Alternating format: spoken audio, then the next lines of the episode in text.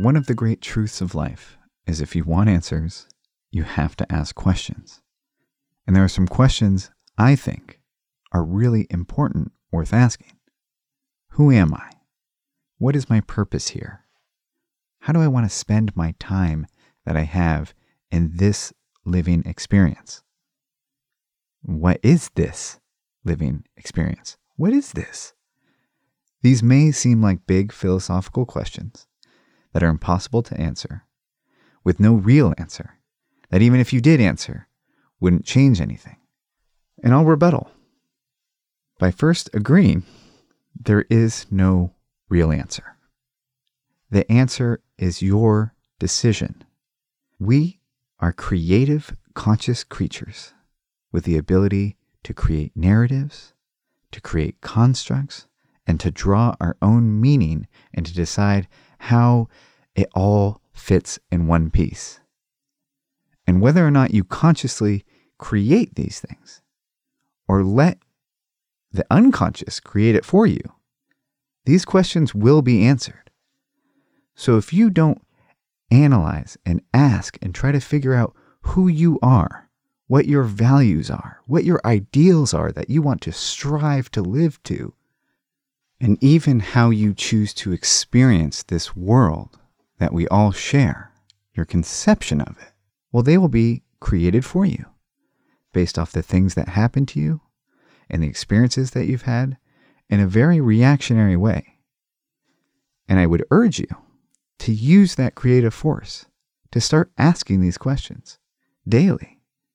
Not because you need the answer, but because the process of answering these questions, I think, will improve your experience here. One of the things I'm working on and have been working on is like a code. What virtues and values are important to me? What way of living in the world works best for me? Do I want to be a materialist and believe that I am a bunch of atoms and molecules and tissues that somehow have become this? that the right stars exploded in the right way that led to a chunk of space rock flying through space with the right materials to somehow create single cells that eventually became tetrapod fish that decided to swim on land, develop lungs, turn into monkeys only to become slightly more coherent naked monkeys on this giant flying space rock? Or that I am a part of the world in a way that can't be seen materially but something more spiritual. I think if you've been listening to the podcast, you, you have a general idea of my spiritual views, how they help guide my experience. And I've tried both ways. I personally do better when I believe that you and I are connected and part of something bigger. But the point of this introduction is not to get you to think the way I think or believe what I believe. I don't think that's part of my purpose here. My purpose is to help you fall deeply in love with yourself and create a new relationship with yourself and your intuition. And here's the truth nobody has the answers for you. Nobody. We may have lived experiences that help you find the answers, but the answers for you and for your life are something that you have to find not ignorantly. Seek out information, seek out alternate opinions, but to do the process in a way where you trust the answer that you've come to and understand that it is the right fit because you've developed your intuition in a way where you know what it feels like when you're on the right path. And so I am not going to tell you how to think or who to vote for or what party politically you should be affiliated with. These are things that you will come to on your own through your experience, and if you decide to, through your own conscious inquiry and exploration, and you coming to your own code and deciding who you want to be and what values you want to represent, and to hold those. So if life has distracted you from this search, from this experience that is your lifetime, And you may have gotten wrapped up in the day to day, getting the laundry done, watering the plants, doing the dishes, feeding the kids, getting to work, making enough money, paying the bills, all that stuff. Welcome back. I have a little treat for you, which is a conversation with an author and musician and spiritual seeker named Michael Gungor, who wrote a book that I listened to as an audiobook, which I think really is the way to listen to it, called This. And this is a conversation about his life, about what he thinks life is. It's pretty wide ranging, and it happens to be recorded before the uh, modern era, let's call it. So it's not preoccupied with um, some of the things that are taking up a lot of our energy now, but it's full of a truth that is still there for you today, despite the current situation of the world. The truth of you and your experience in this world, and your journey of getting to know yourself, getting to fall deeply in love with yourself, getting to grow and mature and become more you and more connected to you and learning how to express yourself as you and create as you to help share your you ness with this world, which is what the world needs right now. The world doesn't need for you to parrot somebody else's ideas about the world or for you to act as a soldier for some other general. The world needs you to be a free thinker, to value your own opinion and intuition, and to feel confident enough to share it even when it goes against the grain. So here is a conversation with somebody who I've come to deeply admire as a deep thinker, which I am calling What is This? with Michael Gungor. Hey, How's it going? pretty good. This is the first time uh, I haven't used my own equipment. It it's funny being interviewed on my equipment for somebody else's podcast. It's kind of fun. Yeah, good. little switcheroo here. well, I always start the same way, and this can be as big or as small of a question as you'd like, but who are you? like, who do you who do you want me to be? Who are we talking to? Are we talking to um who am I? I am first the all that is, and then after that I'm this the guy that you're talking to here is a musician, lives in Los Angeles, and uh, husband, father, friend, uh, silly, silly person. I love asking very spiritual people that question because they just get tripped up on it. And they're like, "Oh, are you gonna are you who do you gonna wanna- make me be shallow?" yeah, yeah, we're gonna make you be shallow. I don't think of myself. I don't feel myself to be just this body anymore. Yeah, which is why I answer the question like, well, "Who do you want? What are we talking about?" Because I did. It's not part of my experience of every moment to say I'm just this guy. That is my whole. That is what I spend every moment that I'm mindful and conscious doing is being aware of this body, but moving consciousness into this body, but as an invitation into this moment, uh, not as a. It used to just be flipped around where I was this separateness trying to find spirituality, trying to find transcendence, trying to find the ultimate truth beyond. It felt like it was supposed to be outside of myself, outside of my body. But then that all reversed. So I move into this body with consciousness, but I don't identify as it. so I know you're a musician, right? I know that. You want to something? I haven't, I haven't listened to a single song. That's fine. I read, I uh, listened to your book though, and oh, you did? Okay. It's fantastic. Oh, thank you. Yeah, I listened to it. This is funny. It was recommended by my mom, which you know, Yeah. I feel like for most people, they're like, "What you got a fuck?" cool mom. She is pretty cool. Well, she knows a good book at least. Yeah. I'm so glad I listened to it too Oh, because it was wow. the whole experience. I loved the whole thing. Wow. I loved all the sounds in the background. Oh, so you listen. You listen. So you kind of heard some of my music because I scored it. you did all of it. I did all of it. There you go. I listened to some but of it, music. it's not my yeah it wasn't my uh artist music but i scored that yeah. thanks for listening that's cool No, I, I'm super. We own a Kindle version and then we own the audio version oh collectively as, at Hello Humans. And um, the audio version, I feel, is the way. i kind of feel that's That's the way. that's where I feel is the most definitive version to me because I'm such a musical like that's my primary kind of language is musical in a way. So even how I write, I feel like being able to put that into audio feels more natural to what I was trying to do, putting it into a printed word. It's like the rhythm of that and the the pacing uh, of it and everything. It, to me, it does feel the more definitive version to be listened to. So I'm happy you were able to listen to it. So I think before we get into Michael Gungor, the all-knowing spiritual I'm giant, not all knowing. the, no, the the know nothing one spiritual giant. I'd love to start with just how how you got here and a little bit of where you came from because Yeah. your before is just as interesting as the after. Yeah, the before was quite a drama. It was um. I grew up in Wisconsin, central Wisconsin, a little tiny town called Marshfield. And uh, my dad was a pastor, a Puerto Rican, like charismatic, weird dude with this afro that we lived, we lived away on the side, like the way edge of town. We're like the weird church in town, um, in a very white Lutheran conservative town and uh, so I always kind of felt on the edge of my world. You know, we never, I never felt like I really belonged in Marshfield, and then grew up uh, playing music and extreme in my religious fervor and zeal.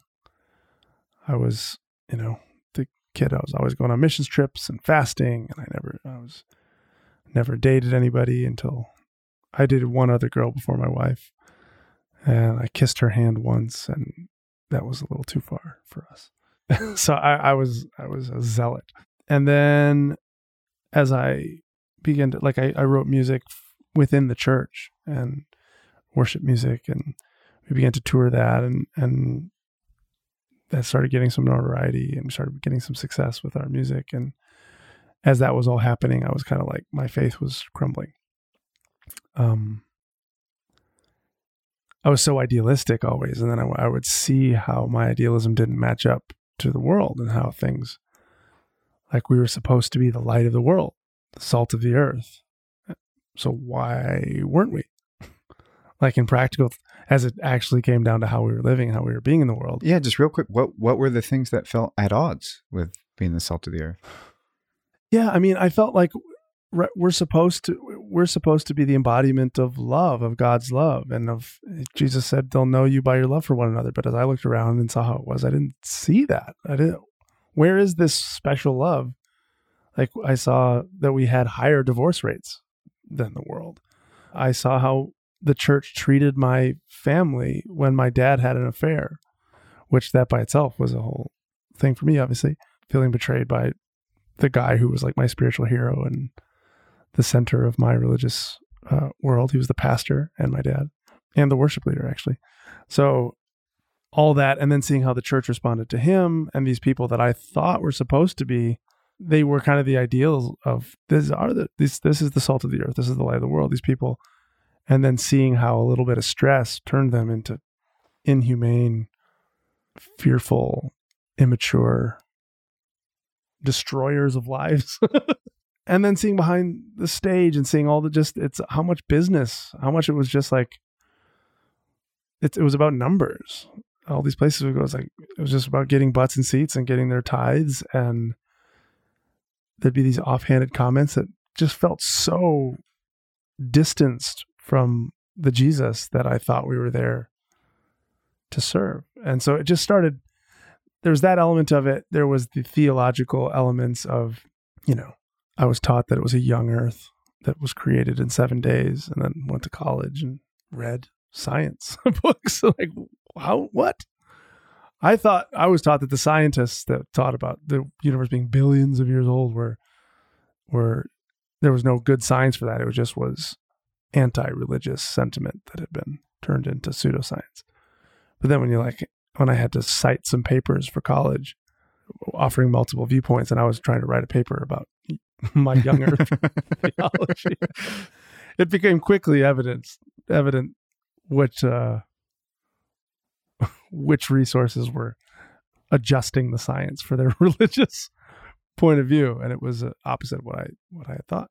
So there was that. There was meeting gay people and having to come to terms with that my world said they were going to hell and being like, can that be? How could that be? Like, this is a good person. God's going to burn them forever. And just thing after thing. Uh, the wall started crumbling.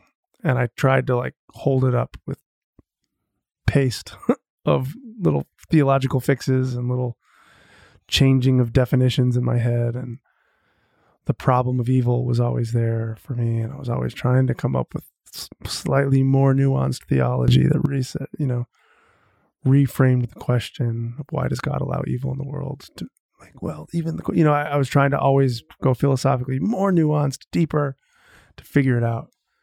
And I couldn't, I could never figure it out.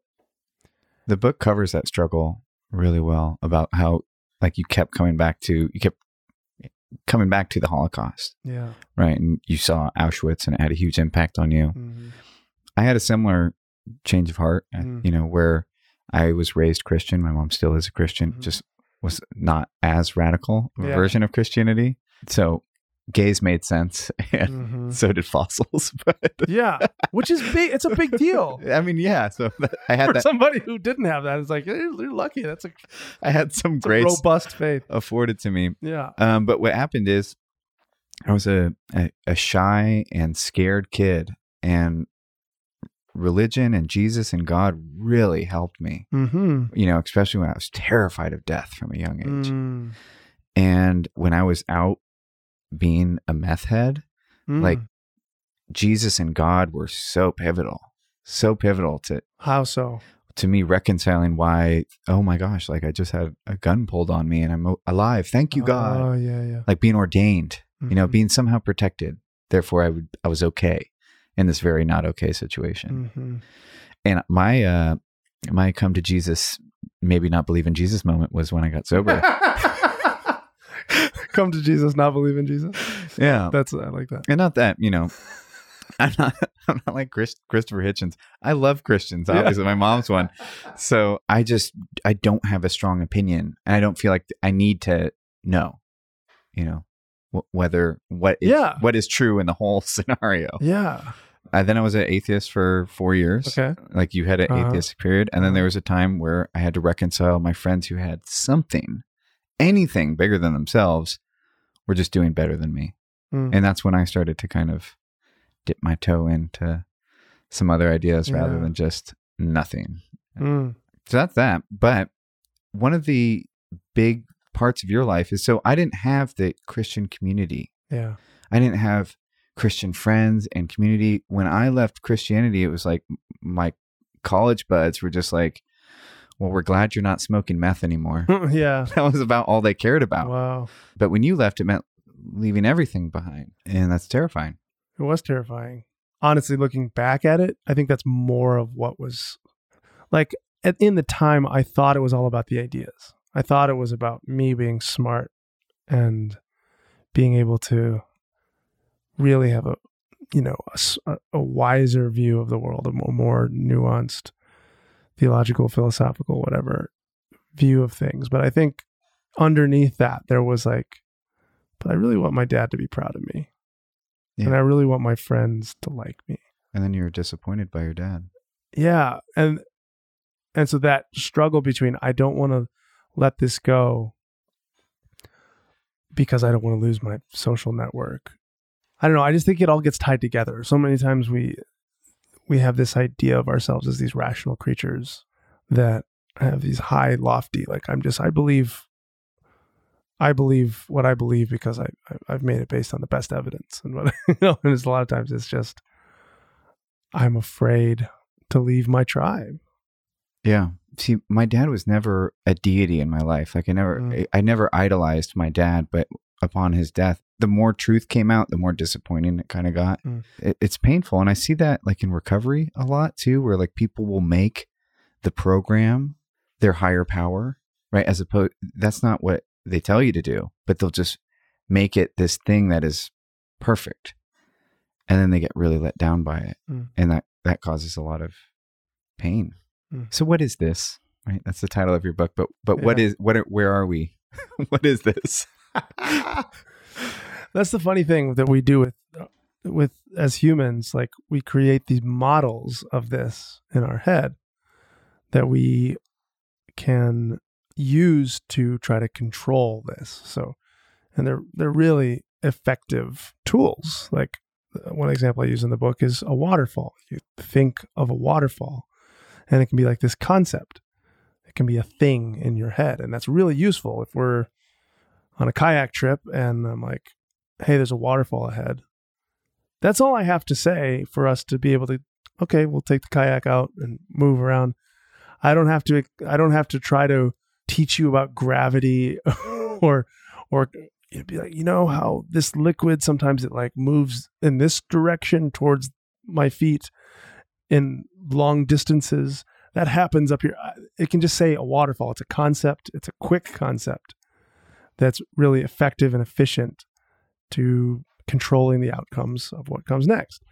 And it's helpful, but it's not necessarily true. There's not if you think of a waterfall, it's not a thing. It's not a it's not a static object. It's a constantly shifting, moving, evolving pattern of energy to the degree that you can see a pattern.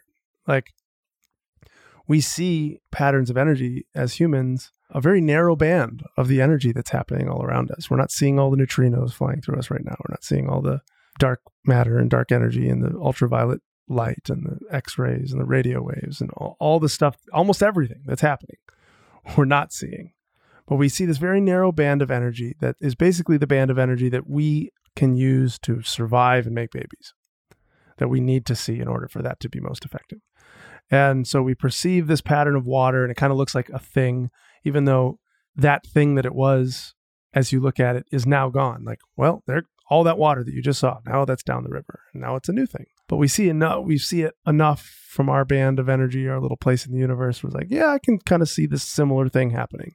It's a waterfall. And so this constant change becomes a thing. I think that's what we do when we think about reality uh, as a whole. We think about anything if you're thinking about it if you're saying that even this I, I use the word this to make it as indefinable as possible because as soon as you define it even by saying this, you're thinking of it. And if you're thinking of it, it meaning all that is, what what's happening, this this moment, with all that is arising in this moment. As soon as you make a construct of it, now you're now you're dealing with a construct and not the thing itself. There's a layer of distance between you and what's happening, a mental construct that's sort of we use to keep us safe, but it's also that thing that makes us suffer because it's what uh, that distance between us and our lives, between us and this moment, and all the all of this moment, where we feel like this isn't what it should be. It's that little buffer of mental construct that we go, oh, the world is not as it should be. My life is not as it should be. And so I'm going to use these ideas to try to make it other than this. Again, practically useful. With that, we've been able to build countries and militaries and houses and relationships and all sorts of stuff. Some good, some bad. But it's not at heart true, meaning the model can never be the thing. I think that's what it's saying in the when it's when the Tao says the Tao that can be told is not the true Tao. It's unsayable. Yeah. It's unsayable. So as soon as you say it, as soon as you think of it, as soon as you describe it, you're starting to leave it a little bit. But what else can we do? So it's fun. You can do it. It's that's written in the like the Tao Te Ching is written. It's talking about the Tao at the same time realizing if you're conscious that your constructs are not the whole thing, but they're part of it. Then you don't have to fight constructs. You don't have to avoid constructs. You don't have to to be spiritual. It's not like you you I, I didn't have to answer that first question so awkwardly to be spiritual. I didn't have to be like when you say who are you, I don't have to say I'm the all. That's ridiculous. I don't. I could say hi, I'm Michael, uh, but I knew this was a spiritual podcast, and I was just kind of playing and seeing where we would go with it. But you don't have to push away the constructs. But the more I think, in my experience, that you're aware that there's a construct happening, the more that you're aware that this is a thought and not not the full truth itself, doubting your thoughts rather than just believing them as being the ultimate truth of the universe, for me, it, it kind of helps my hands stay open. It helps my heart stay open to the moment of all that is, including my desire for what is to be different. So here's all of this, and it's all perfect, including my desire that I'm hungry and I want to get lunch. And it's it's almost it's a move for me. This the kind of spirituality that I'm trying to describe in the book is a move towards yes.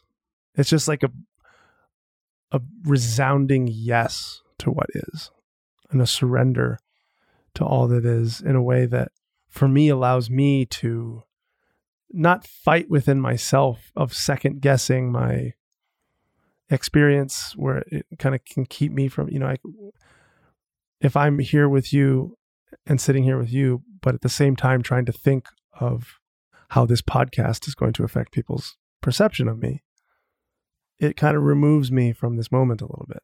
So as much as i can be present in the moment my life gets richer and my experience of the moment gets richer. On a less metaphysical level, I was talking to somebody and they're basically saying, yeah, you know, for your personality type, like there's a lot of problems with being special, you know, and being talent and feeling talented. And like it causes a lot of self sabotage. And Mm. the real antidote is to just be ordinary and average, Hmm. right? It's like the second you can enter ordinary and average, you're going to start self sabotaging less interesting because you're the, it's like that whole pressure that you've built up for yourself which is all the constructs Yeah. and story that you're some genius and Yeah, now, now need to produce some new next level genius shit yeah is gone and now your only job is just to be ordinary and average that's great which is my greatest fear probably yeah one of them Do you know about the Enneagram? Are you a four? Yeah. Yeah. just crushed by the weight of weight of my talent So I'm going to back up. I'm going to cut this cut this back further because I realized I jumped the gun. I just was dying to ask that question. So pretend we were 10 Okay. minutes ago. We're trapped. Anyway, doesn't matter.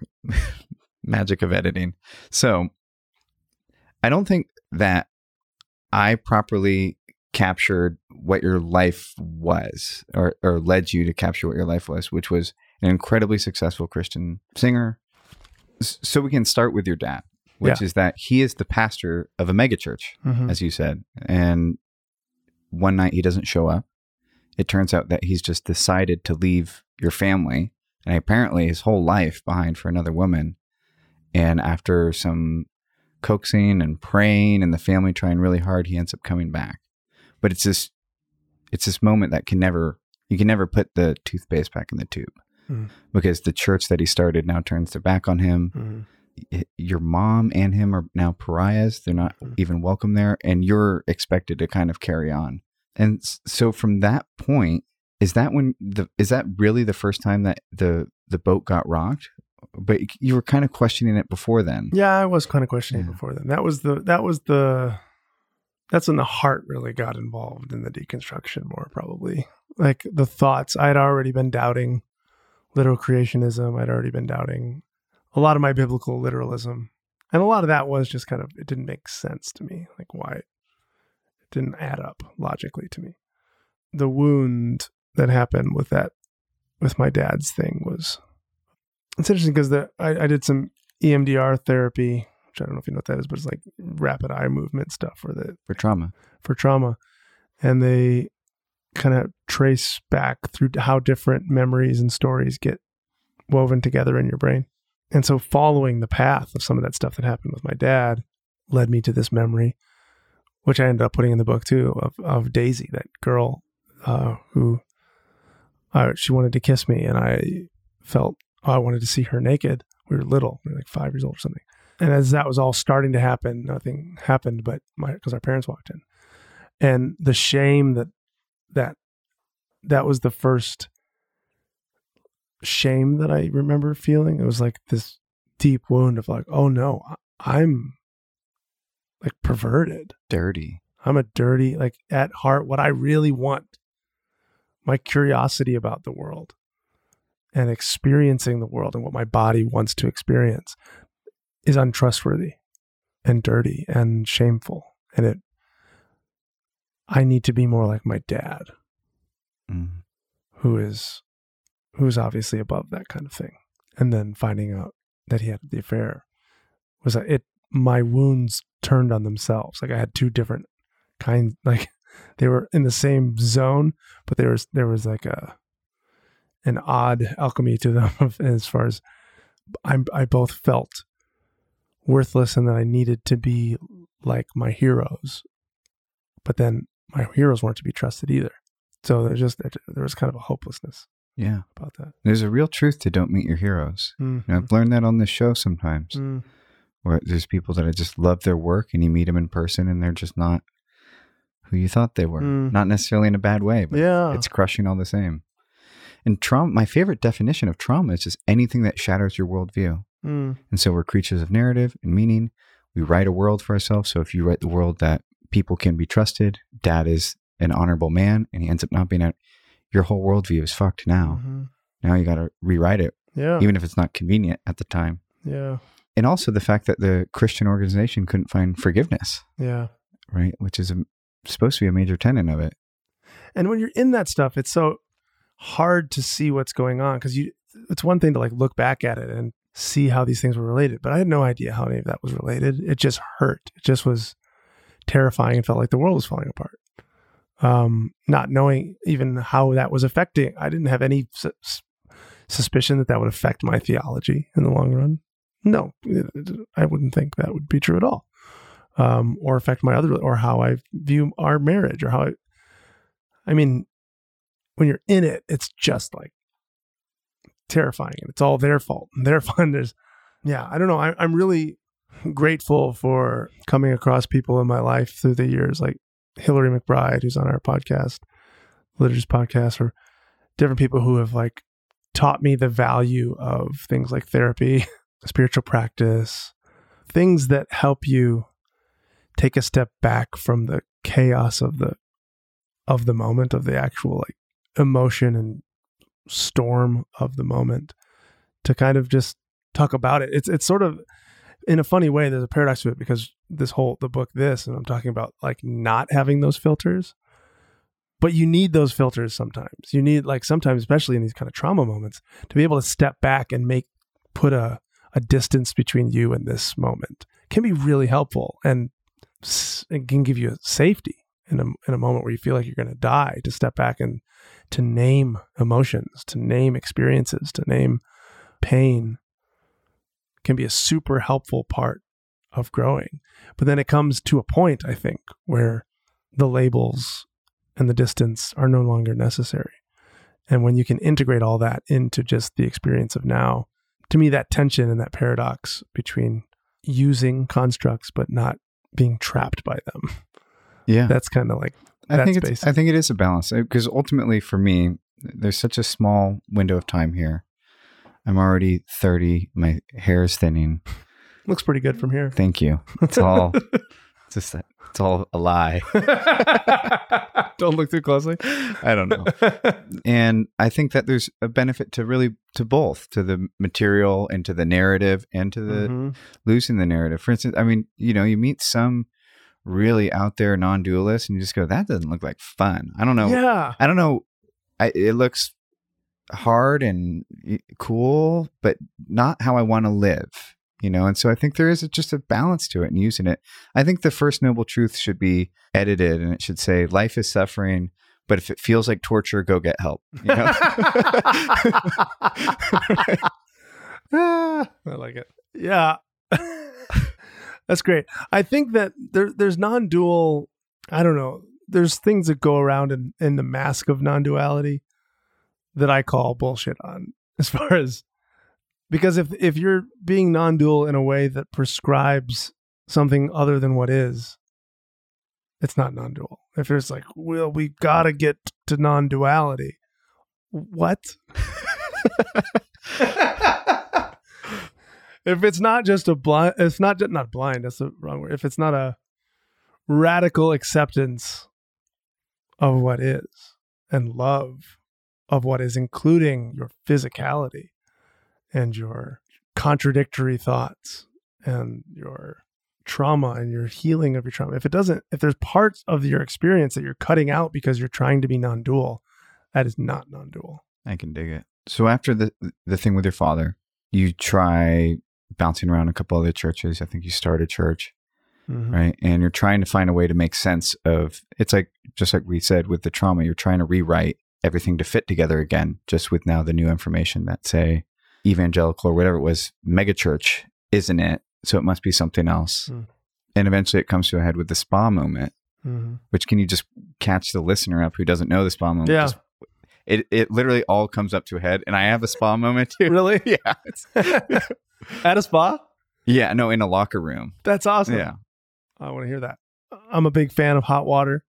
Anytime that was something I learned from a therapist years ago that for my particular personality type, getting into my body in ways that anyway, whether it's through exercise or hot water or just going on a walk, can be, is really helpful for me because I can get stuck in thought patterns and loops stuck in my head. So I went to a, a spa to try to get my body and get out of these crazy thought loops that had been feeling like they've been ruling me, which was a lot of them were theological. A lot of them were like, is God real? Is is God love? And is if so, why is the world like it is? And I I've been living in this way. I, I tell people and write songs about how we're supposed to be loved for the world, but what basis in reality do I have to say something like that? Stuck in all these loops. So I went there. I was trying to meditate. I was trying to pray, and then there, it kind of culminated in this desperate moment where nothing none of it, none of it was working, meaning I just couldn't get out of my head. So then I got on my knees in my in this bathrobe on the spa floor and started trying to do this Muslim prayer, which I had seen Because you had tried everything. else. everything else. Everything else I knew. I forgot that detail. I was like, I got nothing.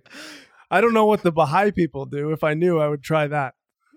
Uh, but but and my Because you saw it in Homeland. homeland. That's the level of desperation we're talking. Just pulling at straws. Like wh- what else? I, I can't think of. it. I saw that show, Homeland. Maybe maybe the Islam, maybe Islamic people have something to. Like maybe I'm just so proud as a Western product of the Enlightenment that, that I think getting down and bowing seven times a day to Allah is primitive or something. Maybe that maybe that's what it is about. so and then in that I just kind of saw it was like I saw myself f- from the bird's eye view like look at the, how pathetic look at this guy. He doesn't know he's just he's resorted to like appropriating a culture that he has no no, no knowledge of. he's just like just th- blindly throwing a hook into the ocean, hoping that he gets a fish. Why? What are you so afraid of?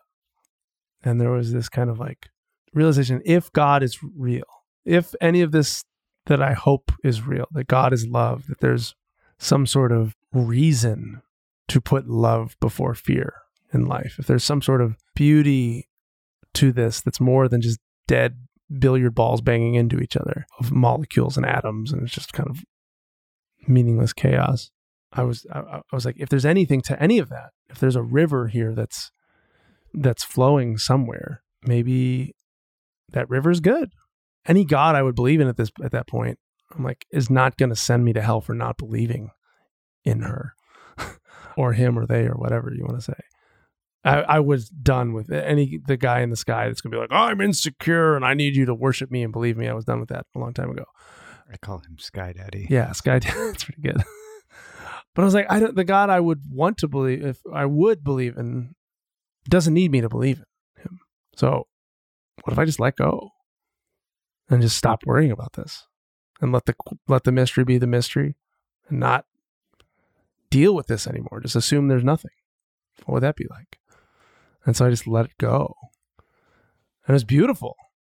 It was absolutely this tremendous amount of freedom. All of a sudden I was like, I'm just gonna assume that I'm an ape made of dead molecules. you know, like whatever, just just atheistic. Even though that that was kind of I, I kind of I would have had to kind of put quotes around atheist because I knew I still felt a big question mark at the heart of everything. I just wanted to, I was going to assume that it was divine or assume that it wasn't. So I'm like, if I have to assume and put a thought to it, I'm going to assume it's not. I, I still knew that I don't know anything. Yeah. I just had to. I had to. You have to assume something. You have to jump one way or the other.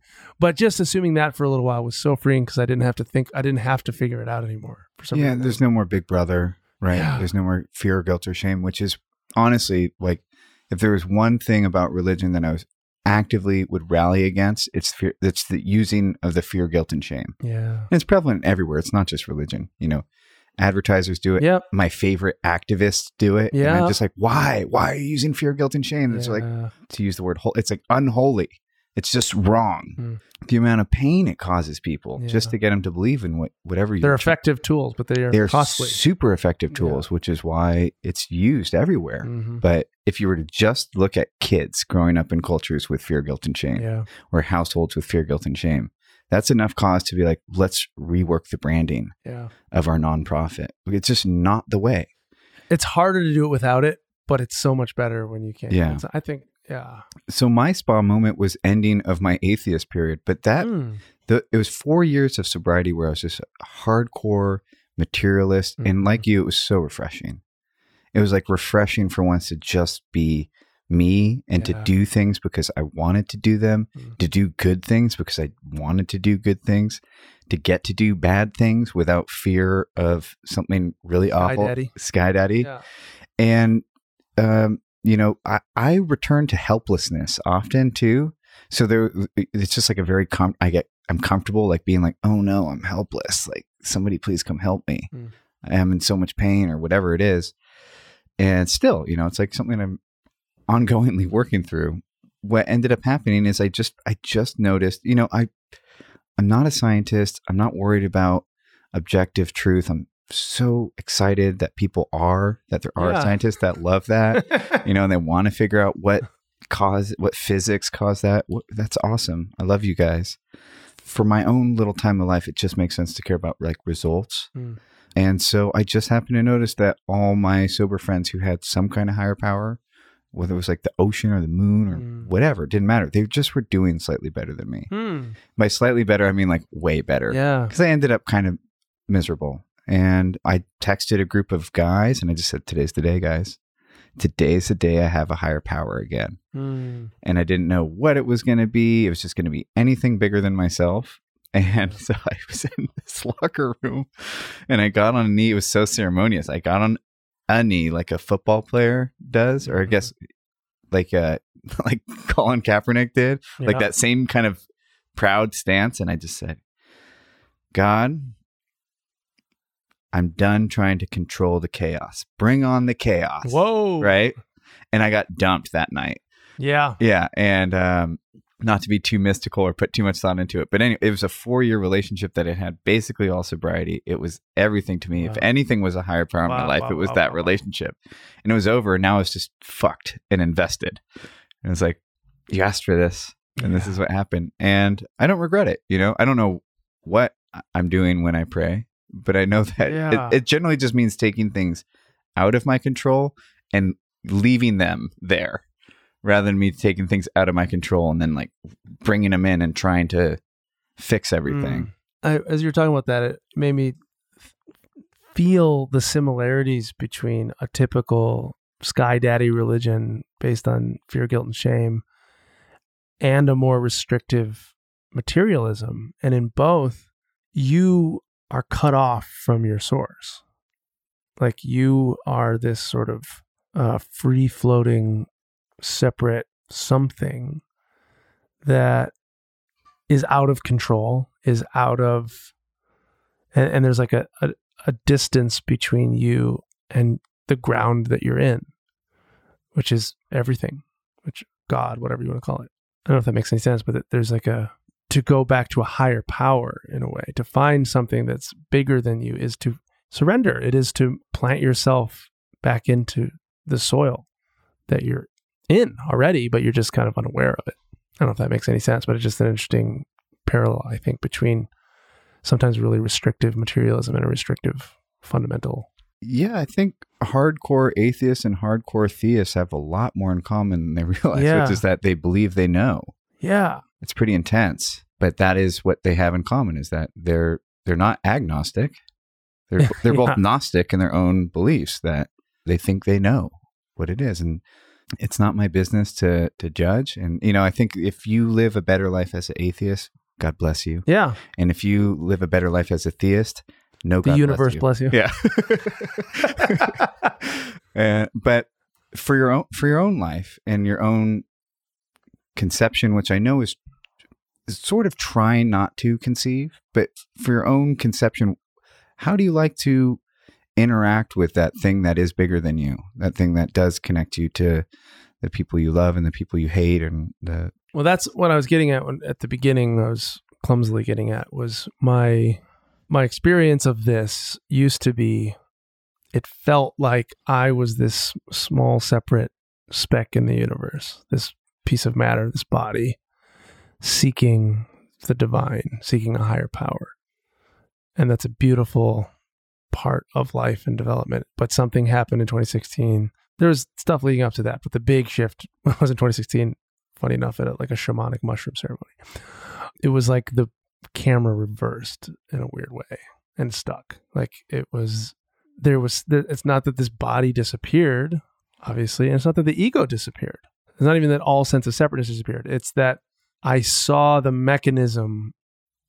It felt like I, I, I could see the mechanism by which separateness, the feeling of separateness happens. It's that, it is that fear kind of restriction in the body that we call the ego.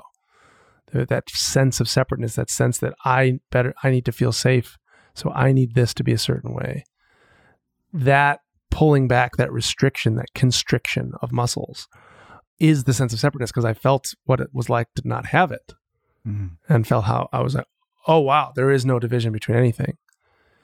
And then I could see like how the body wanted to constrict. And it was like just a weird flipping of the camera. And so to interact to me now with the divine, it's it's almost more accurate to describe my experience as it, it's not a a Michael trying to get out to the divine. It's a recognition that the divine is breathing in and as this body. And the more conscious I become of that, not just in my thoughts, it kind of starts in the thoughts for me. It started in the thought, it started as a thought. Oh, wow, this is all just God. That's a thought. But getting that, you can have that thought, and the and that doesn't mean that the stomach acid's not going to fire though the first time that when somebody cuts you off in traffic. Mm-hmm. My stomach might not know that it's not Michael Gungor.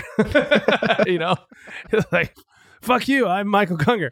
Uh, and so the the body, to me, experiencing the div- divine is more about moving into the body. It's but more like becoming more embodied, more as I become more conscious of the sensations of right now and of my toes right now and as of my stomach acid as it fires if somebody cuts me off. And noticing that is part of all of this and learning to love that and say yes to that rather not fight it oh no i'm not being spiritual. I want that person to die.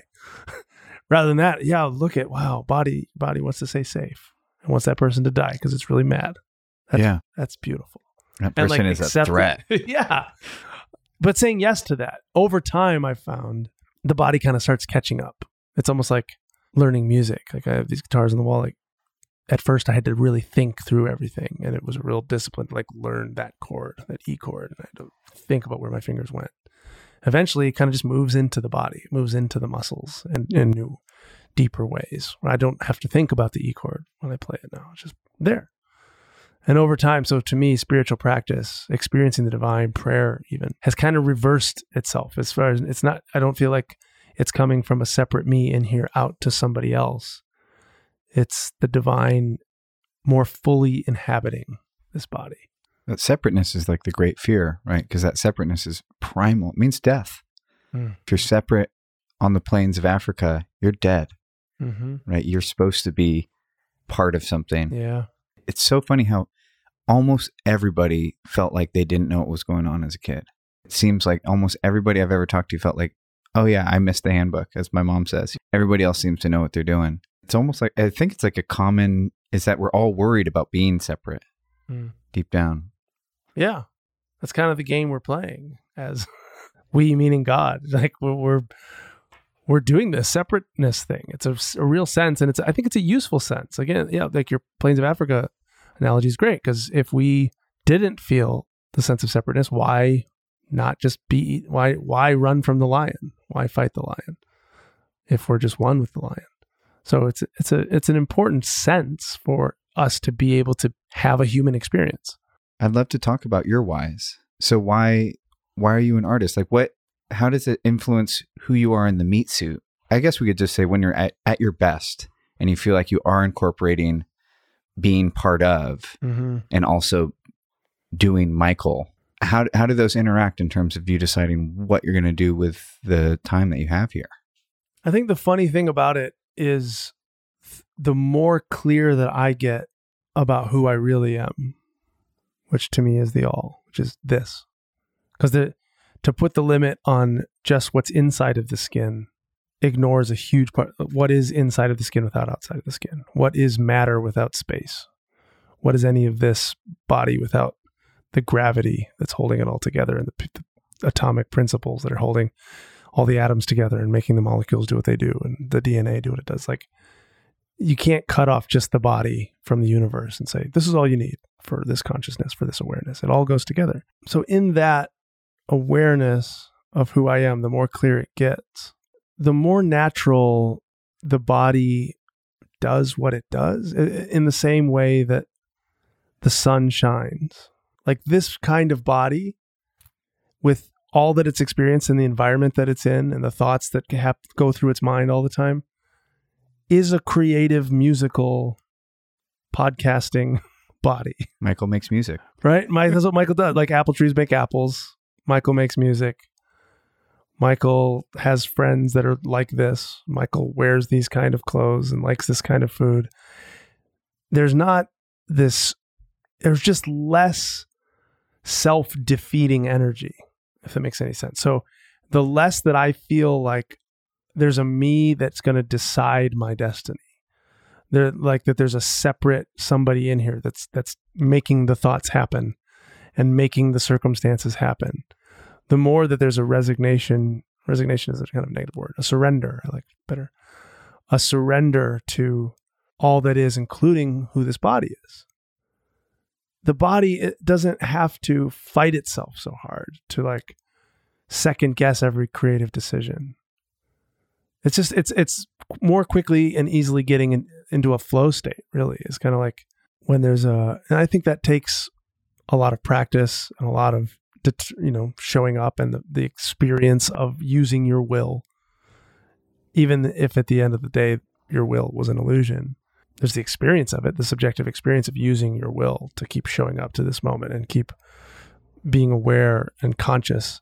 But the more that that happens, the more that I am aware that the that the thoughts in my mind are not being created by the ego.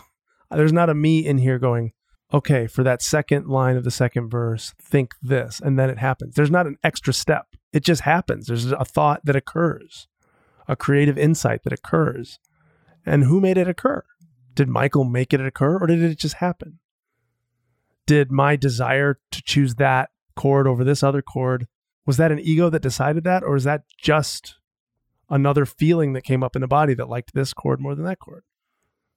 It's just happening. There's not the illusion when there's less of an illusion of somebody that's making it happen or really deciding at the end of the day, this is the kind of thoughts I'm going to think and the kind of feelings I'm going to have it, it just kind of frees up some RAM. No, I, I, I'm in. I love it. But so for the actual process, do you just show up every day, or do you show up when you're inspired, or what actually is the process for music, or yeah, for music, for creating? Yeah, it's showing up, trusting.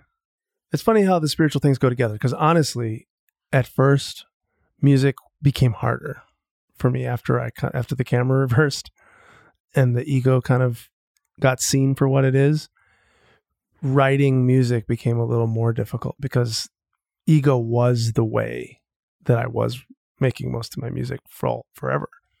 Like I felt like I had something important to say, right?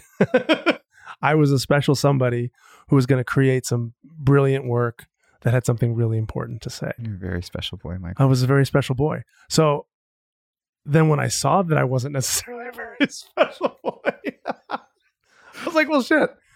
Do I have anything to say? What would I possibly say? And so I really, for a while, kind of didn't have anything to say. I haven't put out a record since 2016 with words on it. I'm currently working on one, but I think there had to be a a shift in my work of like, what do I pay attention to? If I don't, if I'm not paying attention to the screaming ego going, be a special boy, be a special boy. I I'm like a month in. it's not fun. Yeah. or less. I don't know when I heard this thing. But yeah, I just wrote it down instantly on my hand. Ordinary and average. That's yeah. Yeah. It's really helping actually. Yeah, that kind of that's really inspiring to me. Like Yeah. making an average record. Yeah. That would be amazing. It is. I think it will I think it could end up even better. Your wife is the same wife? Same wife. Same wife all the way it? through. So how'd you guys grow together? I am growing so much. It's almost terrifying to even imagine myself being in a relationship. Yeah. Man, who I was eight years ago is unrecognizable. Who I was a year ago is unrecognizable. Yeah. The only recognizable thing every year is my meltdown, my annual meltdown. but, but the conscious times after that are just yeah. how how did you guys manage to continue to grow together? it's crazy that we're Yeah. still together. I can't believe we're still together. Yeah. Yeah. I mean, it's helpful that we've had so many shared experiences because we're in the same band and, you know, we go on the same spiritual retreats and read a lot of the same books. Like we had enough shared experience that we were both evolving, but there were definitely times and are definitely times when we're not on the same page. And what do you like how to how to stay together when you're not on the same page is really tough. But I think there's just been enough we just really like each other, really into each other. I think the the fact that like one of the things that drew us to each other was our love for God early on. And I think that even though that evolved and I lost my faith in God and for you know I say I lost my faith in God, but really and even in that I was seeking truth as my primary thing. And that was God all along. Whatever is most true, whatever is most beautiful, whatever is Bec- because I think that was at both of our hearts all the time, there's room for seeing. I don't think we see the same thing as being true right now, but we both trust that we are actually both seeking what's true. In that, there is a connection still, even if we don't wouldn't use the same words at the same time or the same constructs. There's a heart connection there and a shared value of of the good, of the true, of the beautiful that I think has held us together. I love the part in the book too where you guys have Lu- I forgot her full name. Lulu is what I wrote Mhm. down, but Mhm. I know that's not the Yeah, that's what we call her Lulu. Lucette, Lou, whatever you want. Lulu was born, and the nurse hands her to you, and with with almost like a, horror, you Mhm. know, like oh, I'm so sorry for you guys. Your daughter has Down syndrome, Mhm. and that was like I feel like a, a- one of the major tests of your new faith, Mm. right? In the oneness, and that things are as they are. I love the river analogy too that you use throughout the whole book. That it's just about trying to let the river take you to where you're going Mhm. what evolved in that one moment because that's where you go from theory to practice Mm. right it's like i know a lot of people who are spiritual seekers they can tell you all this stuff it's really ugly to watch them have a meltdown Mm. it's really ugly when they get angry sometimes i'm like wow you've just been suppressing all that shit Yeah.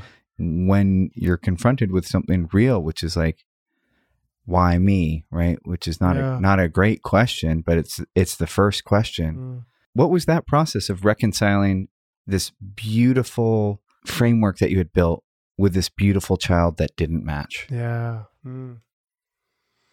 Thank you for that question. Yeah, when you, yeah, sometimes life presents these circumstances that are so, like, there's no winning, right? You just like you're just being like herded with spikes on all sides to the only place you can go, which to me was this. Like I couldn't.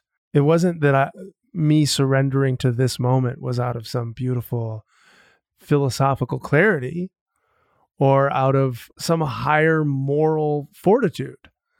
It's like I couldn't hold on to my own sense of victimhood or that Lucy needed to be something other than she was and get out of bed to make food, breakfast for the girls. Like I ha- I had to figure out how to like not get caught up in those loops of thought of that this should be other than this. I'm I'm a professional musician. I tour for a living. I can't have a kid with special needs who has to have heart surgeries and be in therapy all the time. That doesn't work. Okay, so so what? this is what's happening. Like I have a kid with special needs. The fact that I can't have a special kids with special needs is not really relevant anymore. so I can't uh, I'm either going to get lost in that thought like why me? What what is Well, a lot Oh, of people do though. Yeah. But You had a choice. I know. I grew up without a dad. Hmm. He made his choice. I had my son at 19 Hmm. to somebody who I'm I don't like. Hmm. I'm not happy, and I'm I'm not saying anything that she wouldn't say. I'm not thrilled to be attached to this woman for the rest of my life. If I showed up, yeah. you made a choice. Hmm. You It get didn't feel like a choice. you get some credit. it didn't feel like a choice. My ego would love to take that. Thank you. Yes, I'm quite a man. Uh, no, but it, the choice for me, I, I know everybody's got their own things and wounds, and I can't judge what some, you know, the decisions other people make. Some decisions you can be like, "That's that was a shitty decision," but but I don't know what it's. I'm not in their shoes. You know, in my shoes, leaving my family wasn't an option. I wouldn't there's too, and and but that part of that was seeing the beauty of Lucy too. Like, Your dad also left for a day or for a Yeah. while too. Yeah, I feel like that's why I stuck around. You know, so I knew mm-hmm. what that felt like. what that felt like. Yeah. Yeah. But seeing I don't know, the the the beauty of this little girl, being able to see how perfect she was on some level. I could feel the raw beauty of her being and feel the terror at the ideas of what that being would mean for me practically. And for me, I guess yeah, I guess theoretically I could have escaped into alcohol or drugs or sex or you know found something to numb the pain rather than facing it head on. I'm glad uh, thankfully what it led me into was just needing to look at what was right in front of my eyes which was her rather than the stories. I felt like i had to i could either choose the stories or her or or the moment that was actually happening. And that was a grace for me in my experience. So the pain and the crazy circumstances of that year because it wasn't just her birth there was all kinds of stuff happening that year introduced me to being present to a moment in a way that i'd never experienced before There's no question that you uh, recognize that Lulu is going to be a teacher to you. mm-hmm. When you think about it, when you think about like what this being has given you, that say, I, I'm at least at this point in my life, I'm not going to ha- have to reconcile that kind of reality. Mm-hmm. What are what are the the lessons that she's really taught you that Mm. make you go, God, I'm lucky, you know, to have gotten that. Yeah.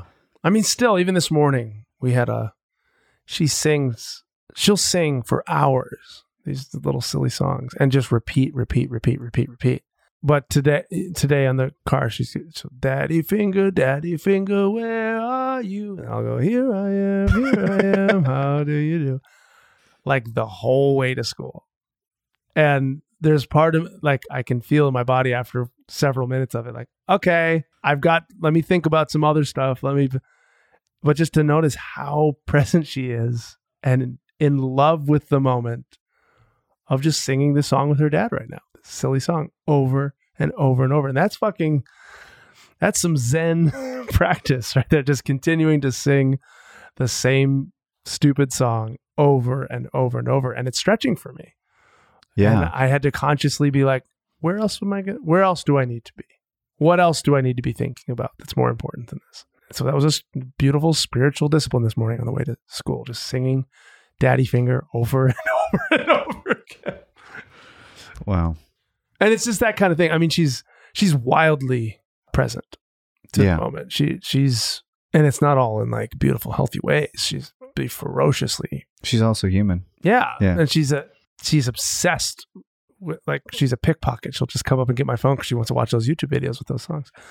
And she'll just she'll get obsessed about it and so mad if she doesn't get her way. But then she so quickly also like will pivot. She just she'll be mad as hell and then and then not. Yeah, I mean, she is, you know, just like you on psilocybin. She's just on a different plane. Mhm. You know, she's experiencing a totally different experience. And what is it that you want to do with the rest of your time here? I love the book, Thank you. by the way. I just want to say that multiple times. Maybe what are the things that you feel like are, are important Mm. to, to do with your time here? Michael, the maker, what are the things that you want to have had made if you had a say in it? kind of a silly answer, but it's I want to find like I want to really get into my third toe. I really want to get into the nuances of being alive, the sensations, the what it is to be a body in this universe with a with awareness looking out of its eyes and feeling through its skin and smelling the smells and hearing the sounds. And if I cuz if I can approach music like that, if I can approach music and like not just what's what's cool, what's brilliant, what's impressive, but if I can like how does it feel for that string to vibrate on my hand and to feel the guitar on my stomach vibrating? And what is it what feelings does that elicit? I think when you're being that present to the to the craft that you're making it- you tend to make different kind of stuff. Like this whole new album i'm doing in 432 hertz which is like normally it's a 440 and i'm doing it 432 so everything's just a little lower than normal and part of that I, it's just a feeling thing. It's just a sensory thing. I'm not like being woo about thinking that that's more metaphysically anything.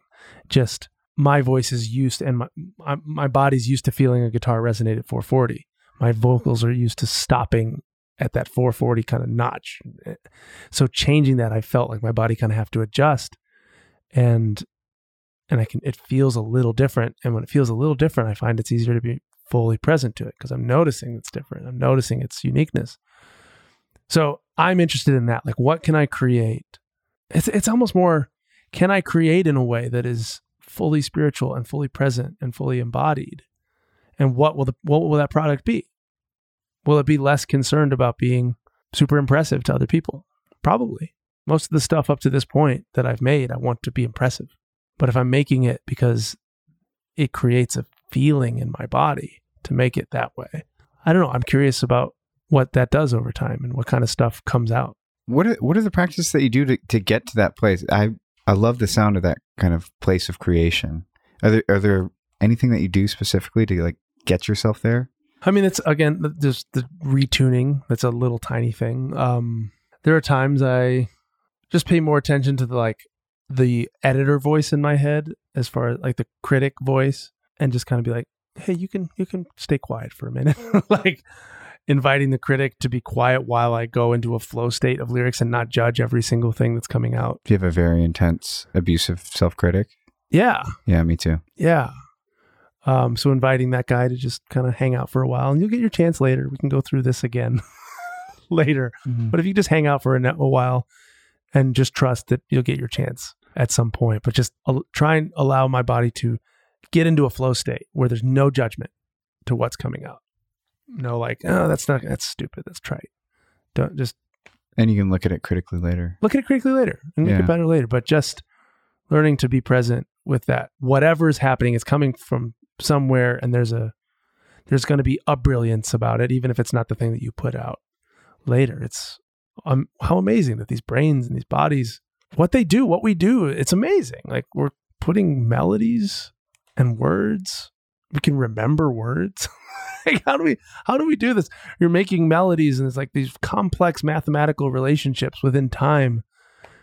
And we just do it naturally. It's just like it's amazing. It's miraculous. So just kind of being present to the beautiful miraculousness of it without having to compare it to anybody, including myself, without having to compare it to stuff that I've done. Just here's what's what's happening. Here's the, what the body is doing. And learning to get into that state I love that. Yeah. I because of this podcast, I noticed that all my favorite people were really ridiculously kind to themselves. Like if Mhm. they like spilled water while we were getting set up, they'd just be like, "Aha, uh-huh, no big deal." Oh. Or if I like screwed up, they'd be like, "Ah, no big deal." And so I started trying. I I just had a realization that like everything I was doing was done with fear, guilt, and shame. This was the start of this. It was like midway through the first year, And it came to a head with one of the guests being like, Hey, that's it. Like, I like your plan. I was telling her a plan, but what about being nice to yourself? Mm, And it just hit me like a ton of bricks. And I had to relearn how to work. mm. Where like I was waking up in the morning, get up, you bum. Somebody's working hard. Oh, You know, somebody's working yeah. harder on your dream than you are. You need to get up. And it literally started with me being basically unemployable, like mid this podcast, which was unfortunate. But it was like I could only work healthily for like an hour and then an hour and a half and then Wow. two hours before that awful voice would come back. And it's like slow. I still feel, I, I don't think I could work an eight hour day without being mean to myself or getting really harsh Oh, you know, I used to do sculpture. I was showing some sculpture in galleries, and at, yeah, at some point, I got that critic was allowed just a little bit too close, and I love the critic. Right? Yeah, it's helpful. It helps us make great Mhm. work. It helps us refine. But I am looking to doing the creative process in the same way that I show up to do work, but doing the creative process in a way that's similar, which means being probably pretty bad at something for a while. Yeah. I love that. I love that, and I love how conscious you are of that happening. I mean, that's that's beautiful. You've been really generous with your time. This is the way I like to end it is if I could hand you a phone right now and just slide it across the table to you. And on the other end was Michael at whatever time you like. Be when you're a kid or when you're a teenager, when you're having your worst fallout, and you could speak to that person.